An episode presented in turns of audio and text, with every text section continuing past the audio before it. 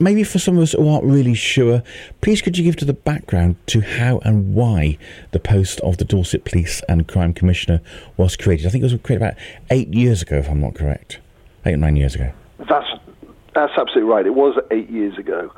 Uh, there's always been a connectivity between the local population and their police. Mm. Uh, to begin with, years ago, literally years ago, it was through something called the Watches. They were replaced in a, well, they were replaced eventually, and the reason they were replaced was because they weren't very transparent.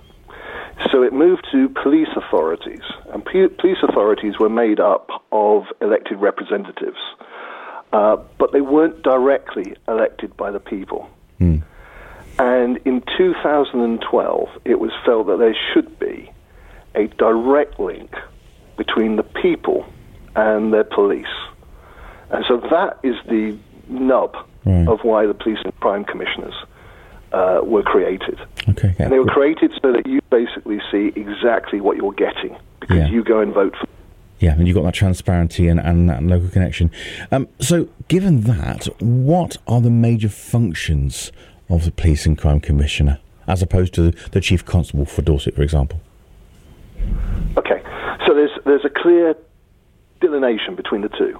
The chief constable is responsible for the operational side, uh, and the PCC is responsible for the strategic side. So let me explain how that works. The first thing that you, you that we need to remember is that the PCC is the representative of the people. So if they do their job right, they should go amongst the people, ask the people what they want, and then they set a police and crime plan based on those local public priorities. So that to me is the first and most important role of the PCC is to confirm that link between the population and the police. Okay. They then have the respo- responsibility of securing an efficient and effective police force for the area. So they look after the resources. And they appoint the chief constable and can hold them to account. Okay. Uh, they've also got a lot of other roles as well. They have responsibility for uh, victim support, for trying to reduce reoffending, and for cutting crime.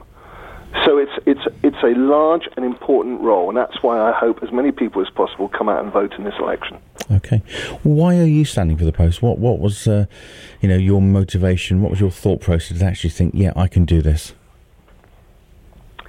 Well, you don't wake up one day and think, "Oh, I'd like to be police and crime commissioner." It doesn't No. quite work like that. No. You might do you might do that with an astronaut, but you don't do it with a PCC. so what happened was I had a number of experiences. One, somebody tried to defraud me over the phone. I had a bit of evidence. I tried to get hold of the police.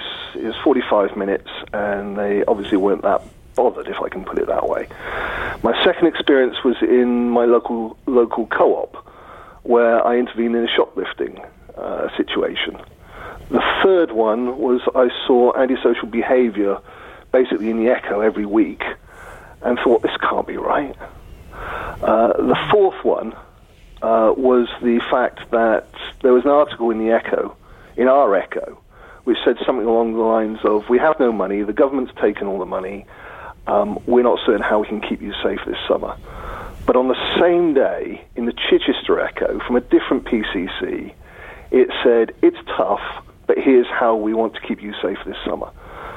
So I thought, well, there's something, something odd here. And then the last one, which tipped me over the edge, was the um, ill thought out and ill conceived idea of the merger with Devon and Cornwall, which, when I investigated it and asked 30 practical questions, I couldn't get any answers. And thank goodness that didn't go ahead because I think that would have been a disaster for the service for the people of Dorset. So, you know, all those things started um, grinding my gears, and I started moaning, and then my wife said to me, Why don't you try and do something about it? And so for the first year, I started in 2018. I closed my company. I thought, if I'm going to do this, I'm going to do it properly. I closed my company, and for the first year, I analysed other police forces. I went out and saw other PCCs. I asked them how the job should be done and how it should work. Um, and at the same time, I, I looked at would I stand? How would I stand? And I decided to basically uh, campaign to be the Conservative candidate. And so okay. uh, in March 2019, I became the Conservative candidate, and I, since then, I have ba- basically been working full time to prepare and campaign to be the PCC for Dorset. I mean, the previous post holder, in fact, he did two terms, was an independent. Why do you think at this juncture we should politicise the role? Well, there's lots of there's a number of different reasons. Let me let me explore that for a moment. The first thing is there is a myth around the word independent. Uh, the role actually is governed by both legislation and an oath to be independent. Let me explain what I mean. When the PCC was set up in 2012, there was a piece of legislation beforehand which actually very clearly defined the operational independence of the, uh, of the chief constable and the strategic role of the PCC and how that was scrutinized by the Police and Crime Panel. Every police officer in this country takes an oath that they will be independent through no fear or favor. On the first day of office, the PCC takes a very similar oath. So on that day, basically, uh, I am working for the people of Dorset. And there's something else fundamental to standing as a Conservative. I do not have a party whip. So I, I am allowed to make the choices I need to make for the people. Now, there's been a lot of myth spoken about this, but that's the nub of it. Okay. And then you have to ask yourself, what is independence? Every single person on this planet has political views. So, to my mind, there's no such thing. Okay, thank you for answering that one. Um, in terms of your priorities, if you are successful and you are elected, uh, what are your uh, plans in terms of tackling uh, crime, antisocial behaviour, and um, any sort of crime reduction strategies that you think that we need to implement in Dorset uh, to tackle crime? Unfortunately, we live in an area that is, has relatively low crime to some in terms of some parts of the country, but we still do have crime. Yes, you're absolutely right. From the point of view of, if you like, really serious crime, murders, knife attacks, we are very, very lucky.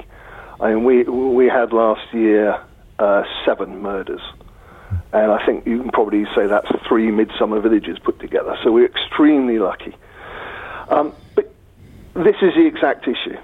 It is the low level, what I call the quality of life crime, which needs to be addressed. And when I did the analysis, it was patently obvious that, for example, antisocial behavior had not been a priority for us. We, ha- we have, uh, according to the last accounting period, to March 2020, just before COVID, uh, we have the second highest antisocial behavior rate in the south of England outside London.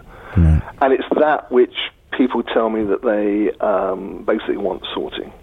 So how do you sort that? Well, it's, it's complicated. First of all, you need, um, and we're getting them, more police officers. So we're going to have the uplift. Uh, but Boris's bobbies have to go to the place where they're most needed. They have to go to the front line. And that's what I'm determined to deliver, is that they, uh, the majority, majority of them go to the neighbourhood policing teams where they're needed. So, are you supportive of? Also, sorry. Are, you, are, you, supportive of PCSOs then? Because I mean, in some areas of the country, I think it was in Norfolk, they were cut um, and people didn't see the value of police community support officers. What, what's your view? Uh, my view is that there is there is value to PCSOs. I see them. I see them doing very effective jobs, but their effectiveness has reduced over time, and that's something that I will I will look at. Let me explain what I mean. I went out with a PCSO who had been doing it for I think she said 12 years um, one of the longest serving ones. When she started, she spent 70% of her time in the community.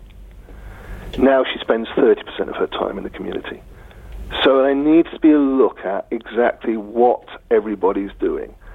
And we need to get our police back to being crime fighters, not administrators, not chauffeurs, and not social workers. Okay.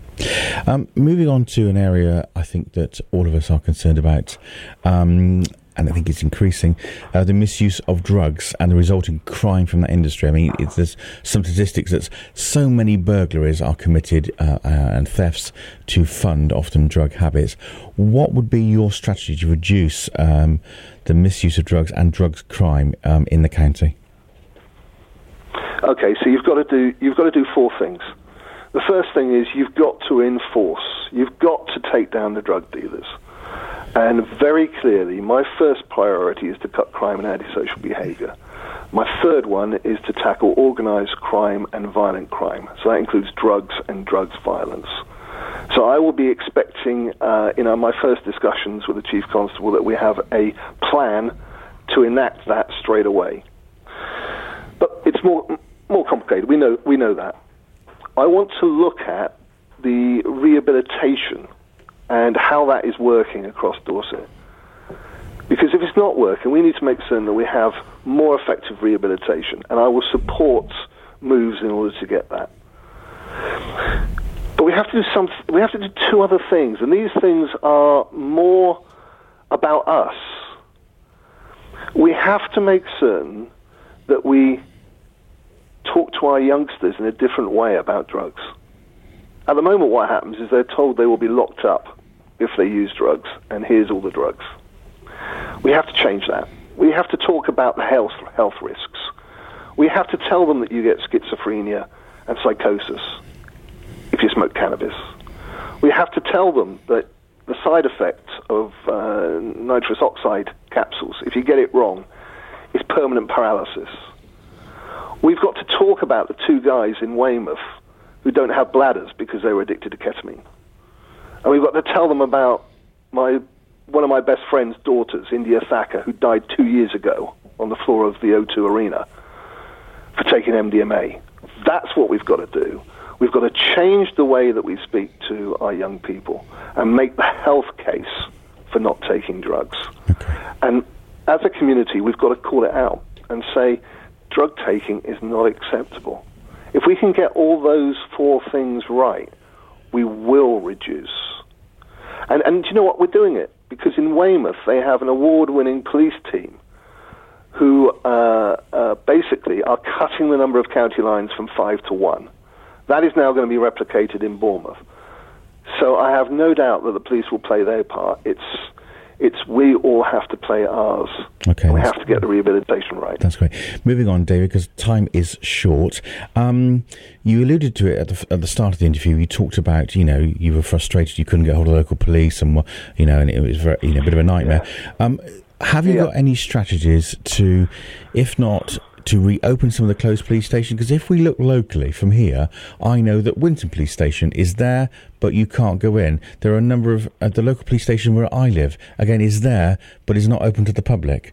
So, um, is there any strategies that you're going to make the police more open, more police stations? How are you going to change that? So I've got a whole strategy around connectivity of the police with the public because that is one of the most important things that the public tell me they need. So regarding police stations, yes, I do. I've already broached that in a conversation with the chief constable and said, look, I want to see what we can do in order to reopen front offices. Now, where they're going to go is a different matter. But it's important that we look at it and we try and get as many open as possible. And I believe I'm pushing against an open door regarding that. But we've also got to get smarter as well. There is a thing called single online home, which in some areas has cut the reporting time of 101 significantly. We're the last place in the country virtually to take it up. And it is that lack of innovation that I want to transform if I can get in the Dorset Police. We need to think about how do people want to connect with the police? Do they want to do it by phone? Actually, 101 email is quicker. So, and we all, we've also got to be better at communicating that out to our residents. Okay. Um, in order to make certain they understand how to get there. Thank you. Last question. Uh, time has gone, but thank you very much indeed for being with us today before we play a song uh, of your choice. Um, what does the police, what does Dorset Police Force look like to you in the next five to ten years? Where do you think we're going to go? What's the future? Well, I think I think there's two bits. There's two strands to the future. One strand to the future is we need to put back a bit of what we have lost, which is the connectivity. the visibility on the streets in order to affect street crime. And I think that is, uh, is the direction which we'll sort relatively quickly. But we've also got to get an awful lot smarter about the use of technology. In other parts of the country, they're using things like sobriety tags uh, on uh, reoffenders of alcohol addiction who cause ASB and, and criminal acts. We know that there is tagging coming in, for example, uh, which can be used in domestic abuse situations. We've got to be at the forefront of technology in order to basically reduce reoffending and support victims. And that's going to need some joined up thinking, which is why I'm very pleased to be standing on the Conservative ticket because I've got 20 mates and we can talk about exactly what's needed from that point of view. So there's two strands. One is the strand of fixing the now, which is getting a bit of the visibility back. The second strand is making certain that we uh, look at technology to make it easier for us for the future.